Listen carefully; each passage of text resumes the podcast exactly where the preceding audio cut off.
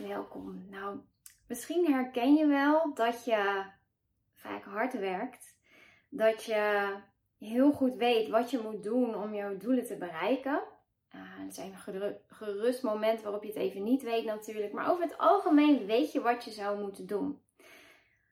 Alleen, wanneer het er dan op aankomt om echt dat doel te gaan bereiken en er helemaal voor te gaan, ga je ineens het uitstellen, uh, laat het maar zitten. Ehm, lukt het niet op de een of andere manier om die stappen te zetten die jij te zetten hebt om echt datgene te gaan doen wat jij het allerliefste wil. En het is daarbij heel belangrijk om onderscheid te maken tussen twee verschillende doelen. Dat ene doel waarbij het heel lastig is, dat zijn vaak de dingen die je echt voor jezelf doet. Die doelen waarvan je denkt, ja, hier word ik blij van, hier word ik gelukkig van. Dit is het. Dit doe ik voor mezelf. Hiermee ga ik impact maken. Uh, alles komt samen hier. Dit is hem gewoon helemaal. Stel dat je al jarenlang de droom hebt om een boek te schrijven. Nou, dat is echt heel moeilijk wanneer je vanuit deze uh, overtuiging komt, die ik uiteraard zo helemaal ga uitleggen. Het andere doel, wat voor dit type mensen veel makkelijker is om te behalen, is die doelen uh, die eigenlijk op een bepaald level voor iemand anders zijn. Dus stel je hebt dat ene project helemaal voor jezelf opgezet. Denkt, ja, dit is hem. Um, dan is dat heel lastig. En dat andere project, dat, um, dan heb je geleerd dat dat zo hoort dat jij dat gaat behalen. Dat dat is voor een want, dat wordt van je verwacht. Want dat hoort nou eenmaal zo. Dat zijn vaak de doelen die jij prima kan behalen. Tenzij je op een bepaald kantelpunt bent gekomen al waarop ook dat niet meer lukt. Want dat is namelijk het onderdeel van een proces. Het proces is eigenlijk het ontwikkelen van wat je allemaal hebt geleerd als kind uh, rondom jouw eigen waarden en om voor je eigen doelen te mogen gaan. En dit zijn vaak heel intelligente mensen die, die hier tegenaan lopen. En die weten echt wel wat ze moeten doen. Die zijn ook niet vies van hard werken. Vaak hebben ze wel heel erg hard gewerkt. Heel erg lang om hun doelen te bereiken. Uh, en nu hebben ze die visie voor zichzelf. Wat zij echt het allerliefst wilden doen. Ik sprak daar laatst iemand over en die zei ook: Ja, dan ben ik die berg aan het beklimmen naar dat succes. En dan is dat succes binnen handbereik. Ik ben bijna op de top van mijn berg. En dan saboteer ik dan, hoppakee, dan lig ik weer onderaan en heb ik, moet ik voor mijn gevoel weer opnieuw beginnen. Ik weet hoe dat voelt, ik heb dat zelf ook regelmatig gehad en heel veel dingen krijg ik echt wel van de grond, maar die dingen waar ik echt de allermeeste vervulling uit haalde, daarin saboteerde ik mezelf des te meer. Ik wil je uitleggen hoe het komt dat dat gebeurt en wat jij ook kan doen om daar overheen te komen. Want natuurlijk is het de bedoeling dat je die dingen doet ehm, waar jij het meest gelukkig van wordt. Ook al twijfel je daar soms aan omdat het zo moeilijk gaat. Het is echt de bedoeling dat je die dingen doet. Anders zou je die visie niet hebben. Anders zou je niet zien hoe je daar zou moeten komen. Uh, anders zouden die stappen niet op je to-do-lijst staan. Ook al voer je ze dan niet altijd uit. Dit is vaak namelijk het type mens wat zich op een bepaald level niet goed genoeg voelt. Um, wat zij hebben geleerd is heel hard te werken voor een ander eigenlijk. Dus het zijn vaak mensen die als kind hebben gevoeld dat ze niet goed genoeg zijn. Of dat nou is omdat je je ouders dat ook hebt zien doen, of dat je ouders gewoon hele hoge eisen hadden aan zichzelf, of dat je voelt dat ze ook hoge eisen aan jou hadden, dat het ook letterlijk uit is gesproken, dat maakt niet zozeer uit. Wanneer jij het gevoel hebt gehad dat um, jij niet goed genoeg was, wat ga je dan doen als kind om toch te kunnen overleven? Want voor een kind is goed genoeg zijn een kwestie van leven of dood eigenlijk.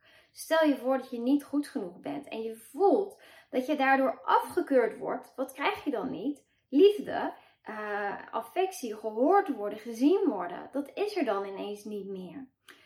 Kinderen hebben liefde nodig om te kunnen overleven. Dus als jij het gevoel hebt gehad dat liefde afhankelijk is geworden van wat jij presteert, en dus jouw goed genoeg zijn, doe jij er alles aan om dat te bereiken. Om wel goed genoeg te zijn en om dus waardig te zijn om liefde en vervulling en dat soort dingen te ontvangen. Om gezien en gehoord te worden. Daar doe je alles aan. Maar voor andere mensen. Want daarin heb jij dat gemist, dat een ander dat aan jou gaf. En natuurlijk in de wereld van de persoonlijke ontwikkeling zeggen we allemaal heel graag: ja, maar je moet voor jezelf leren houden. En je moet dat jezelf kunnen geven. Je moet jezelf kunnen zien. Je moet jezelf kunnen horen. Dat is ook heel erg belangrijk. Maar in een menselijke ervaring willen we heel erg graag ook gezien, gehoord, geliefd worden door iemand anders. Niet door ieder willekeurig mens uh, op straat natuurlijk, maar we willen gewoon een veilige haven hebben waarin wij er mogen zijn zonder dat we iets doen. Zonder dat we iets presteren, maar gewoon door te zijn. En daar werk je aan twee kanten aan natuurlijk. Want wat je zelf kan doen, je kan het niet bij iemand afdwingen dat ze jou dat geven. Je kan wel in jezelf dat stuk ontwikkelen, dat jij jezelf ziet, dat jij er mag zijn. Dan ga je dat ook terugzien om je heen. Maar dat verlangen dat blijft, dat verlangen om er echt te mogen zijn in de ogen van een ander, dat blijft. En als jij dus hebt geleerd, oké, als ik, ik word afgewezen zoals ik ben zoals ik ben, dan ga ik hard werken en dan word ik minder afgewezen. Dat is minder pijnlijk. Het zal nooit helemaal goed genoeg zijn. Want ja, prestaties duren natuurlijk maar voor even. Uh, je moet je altijd weer iets nieuws neerzetten. Dus je gaat hard werken om meer en meer en meer en meer te presteren. Wanneer jij eenmaal een wedstrijd hebt gewonnen, dan, en dat inhoudt dat je goed genoeg bent. Ik weet het nog vanuit mijn eigen zwemcarrière van vroeger. Als ik een wedstrijd had gewonnen, dat was even heel mooi. Dan had ik dat bereikt. Maar als ik dan daarna op mijn kont ging zitten, niet ging trainen en de volgende wedstrijd niet won, was mijn waarde weer gezakt. Dus ik had altijd die drive om de volgende wedstrijd te winnen en die volgende en die volgende. En ik ging steeds harder trainen en meer van mezelf vragen. Op school precies hetzelfde. Als ik de ene keer een 8 had gehad voor een bepaald vak en ik de volgende keer een 6 had, ho, dan is mijn waarde niet helemaal dat voelde dan niet oké. Dan liep ik het risico om afgewezen te worden. Ging ik weer hard werken en ging ik dus weer streven naar die 8. Maar die 8 was eigenlijk ook al middelmatig geworden, want ja, dat had ik al bereikt. Dus dan wil ik een 8,5, een 9, een 9,5, een 10. Jammer dat we niet hoger konden, anders had ik daar wel naar gestreefd. Altijd overal in de beste willen zijn eigenlijk, om maar goedgekeurd te worden. Want dat is het verlangen wat daaronder zit. Dus wat je eigenlijk hebt aangeleerd is, je werkt hard. Het gevolg daarvan is eigenlijk niet goedkeuring. Het gevolg daarvan is, is afwijzing nog steeds, want die prestaties die behoud je niet. En dat is het patroon. Jouw standaard is geworden, ik ben niet goed genoeg. Ik word afgewezen als ik mezelf ben. Maar sowieso, als ik iets presteer, is het ook niet goed genoeg. Dus Wanneer jij een heel authentiek doel hebt, waar je helemaal voor wil gaan en wat echt voor jou is, dan zijn er bepaalde elementen waarin dat patroon niet meer kan functioneren. Namelijk, als jij echt iets voor jou hebt, dan maakt het niet meer zo uit voor wie jij het dat presteert. Het is jouw zielsverlangen om dit neer te zetten. Dit is voor jou. Niet meer om linksom of rechtsom, toch nog ergens te streven naar goedkeuring en naar er mogen zijn. Dit authentieke doel is dus gekoppeld aan er helemaal mogen zijn, helemaal jezelf mogen zijn, uh, succesvol te kunnen zijn, vervulling te kunnen ervaren, liefde te kunnen ervaren, gezien en gehoord worden. Dat. Daar, dat is aan dat verlangen gekoppeld. Terwijl die andere doelen gekoppeld zijn aan dat gezien gehoord worden door iemand anders. Het voor iemand anders doen. Aan bepaalde verwachtingen voldoen. Of die nou realistisch zijn of niet. Of iemand het nou heeft gezegd of niet. Ik heb mezelf in mijn leven zoveel verwachtingen in mijn hoofd gehaald. Dat ja, maar dit hoort nou eenmaal zo. En toen dacht ik, maar wie heeft dat eigenlijk überhaupt ooit gezegd dat dit zo hoort? Niemand. Niemand. Ik had het zelf bedacht als maatstaf. Ongeacht wat het ook is, dat is dus een heel ander doel dan dat ene authentieke ding wat jij voor jezelf wil doen. Dus daar begint, al, begint het al wankel te worden. wanneer je dat doel bereikt, is er dus eigenlijk geen afwijzing. Voor jouw systeem klopt dat niet. Jouw systeem is geprogrammeerd. Ik ben veilig als ik hard werk. Ik ben veilig ehm, als ik deels af word gewezen. Dat klinkt heel onlogisch. Maar dat is, hè, als ik er is afwijzing, dan moet ik hard werken. Dan krijg ik even liefde. Dan voel ik dat ik nog steeds niet goed genoeg ben. Dan ga ik weer door. Dat is je patroon. Dat is jouw gevoel van veiligheid. Dus als je iets voor jezelf doet, voelt dat helemaal niet veilig. Laat staan dat je dat doel ook gaat behalen. Want wat doe je daarmee? Rechtstreeks bewijzen op alle levels dat je wel goed genoeg bent. Dat is eigenlijk wat je laat zien met het behalen van een authentiek iets. Met het doen van iets authentieks. Voor jezelf kiezen. Daarmee laat je zien, ik ben wel goed genoeg. Ik ben al liefde waard. Ik mag dingen voor mezelf doen. Ik mag gezien en gehoord worden. Maakt me niet uit eigenlijk wat een ander ervan denkt. En dat, natuurlijk wil je dat bewijzen. Maar je systeem denkt: help, dit kan niet kloppen. Dit kan niet kloppen. Gaat letterlijk een, bijna een error af in je zenuwstelsel. Want dat heeft meegekregen. Ik ben helemaal niet goed genoeg. Dus eigenlijk schiet je daarmee een soort van in de paniekstand. En dat kun je niet overriden door er op een bepaalde manier over te gaan denken. Dus vanuit je mindset. Je zegt, maar ik gun het mezelf. Dat kun je zelf 10.000 keer vertellen.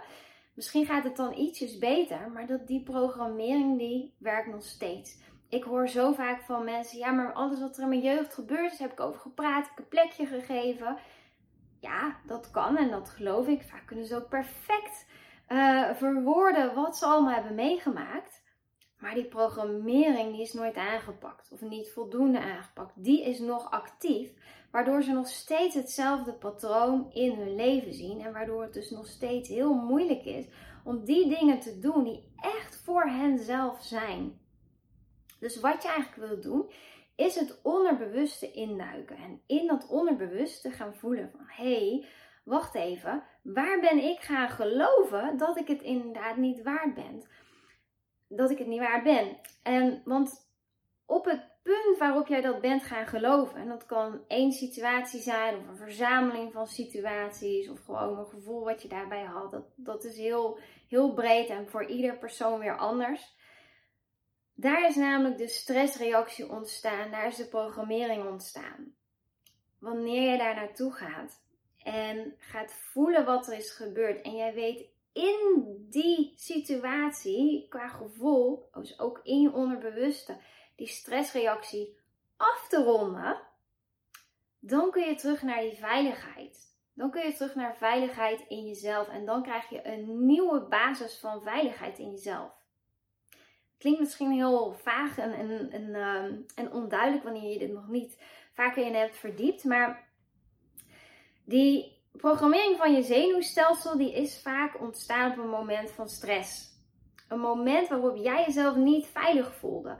Wanneer er op dat moment geen ruimte was voor alle emoties die daarbij vrijkwamen. En er niemand was die jou bijvoorbeeld in zijn armen nam om te zeggen: Oh, kom maar, ik ben er voor je. mag er zijn. Huil maar, wees maar boos. Mag, kom maar.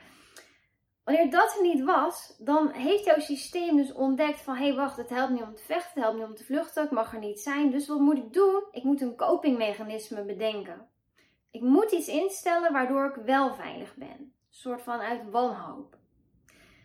Hè, want als jij bijvoorbeeld um, achterna wordt gezeten door een tijger, dit voorbeeld gebruik ik vaker.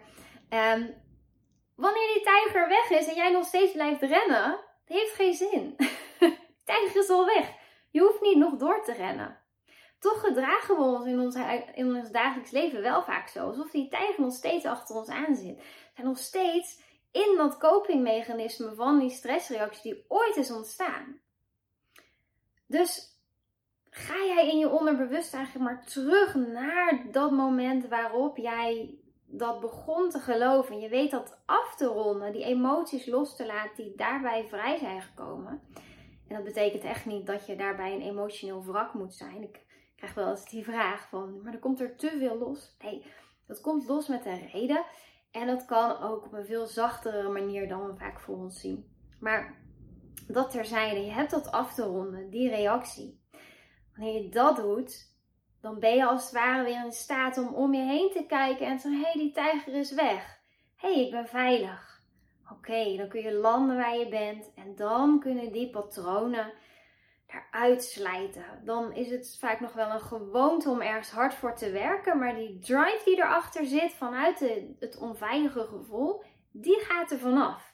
En dan ben jij dus in staat om die les ook heel mooi te integreren in je leven en te zeggen: hé, hey, maar nu ga ik dit voor mezelf doen. Oké, het is nog steeds spannend om het voor jezelf te doen. Nog steeds spannend om te zeggen: oh, ik ga dat ene project ga ik afmaken, het oppak, ik ga het echt doen. Want het is buiten je comfortzone. Maar dan kun je het wel doen. Dan voelt het niet langer alsof je de Mount Everest aan het beklimmen bent. Maar dan ga je over uh, een verkeersdrempel heen, bijvoorbeeld. Of, een of, of over de duinen heen. Hè? Die kunnen ook stijl zijn, kan ongemakkelijk voelen. Maar je hebt er geen uh, zuurstofflessen bij nodig. Je hoeft er ook niet maanden voor te trainen. Dus op die manier werkt dat. En het is dus heel goed mogelijk om over zo'n patroon heen te komen. En om, om dat niet meer te doen. Maar dat begint bij weten waarom het eigenlijk heel logisch is dat je op die manier reageert. Het bewustzijn van de manier waarop je uh, bent opgevoed, de dingen die je hebt meegekregen, kan al in je geboortepatronen zitten. Um, en bewustzijn van de manier waarop dus jouw zenuwstelsel is geprogrammeerd en wat voor jou veilig en onveilig voelt. Wanneer jij jezelf veilig leert voelen, op die momenten waarop je voorheen onveilig hebt gevoeld, dat is de opening naar een veel vrijer, gelukkiger, veel meer vervulder leven. Waarin het veel makkelijker is om die dingen te doen die voor jou echt belangrijk zijn. En daarmee ga je dan ook veel meer leven vanuit wie jij echt bent.